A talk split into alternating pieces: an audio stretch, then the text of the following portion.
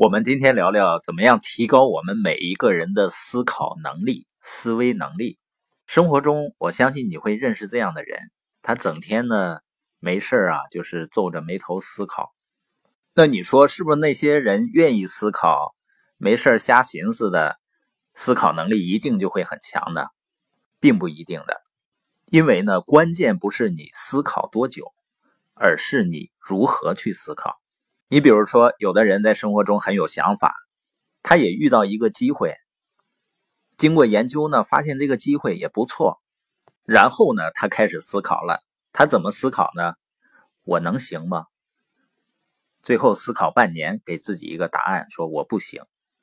我遇到很多有成功潜力的人，就是因为经常问自己：我能行吗？我能不能做到啊？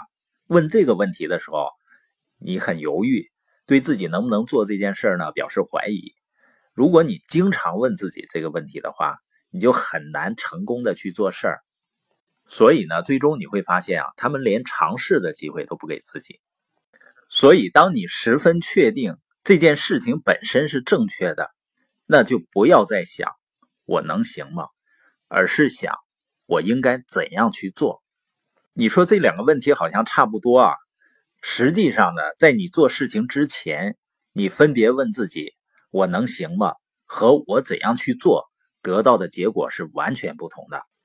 当你问自己“我怎样去做”的时候，实际上你是开发了自己的潜力，就是有一种可能性思维。你假定呢有一种方法可以让你成功，你只需要找到这个方法就行了。就像我早期创业的时候，如果我是问自己“我能行吗”，那肯定把自己问死了。因为我是不说话的一个性格啊，要做一个教育培训的行业，那不让人看来是找死吗？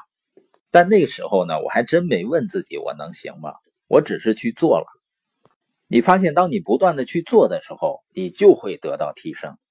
罗伯特·舒勒呢，经常问人们一个问题：如果你知道自己不会失败的话，你会尝试做什么呢？这个问题会不会促使我们打破思维的限制啊？那你愿不愿意接受更多的挑战，攻破更多的限制来发挥潜力呢？所以呢，我们之所以实现不了自己的潜力，不是因为我们缺少实现潜力的能力，而是因为我们缺少开发潜力的信念。普赖斯呢，他在一本书上是这样写的，他说：“你可能觉得你对自己实现潜力的怀疑是建立在理性思考和对自己客观分析的基础上的。”其实你的怀疑是由你的大脑的垃圾产生的，你的怀疑不是准确思维的产物，而是习惯性思维的产物。你把错误的结论当作是正确的，开始相信你自己没有成功的潜力，不再像小时候一样勇敢的尝试。现在是时候重新找回小时候的那种对自己潜力的信心了。当然了，就是一个人的消极思考方式还是正确的思考方式，它跟环境是有很大关系的。我们说很多人一辈子不成功，就是因为他交了太多的消极的朋友。你做任何一件事情，他都跟你说你做不到或者不可能。所以，我们每个人都需要连接那些相信我们有潜力的人，不是看到我们一身毛病一无是处的人，而是看到我们有潜力的人。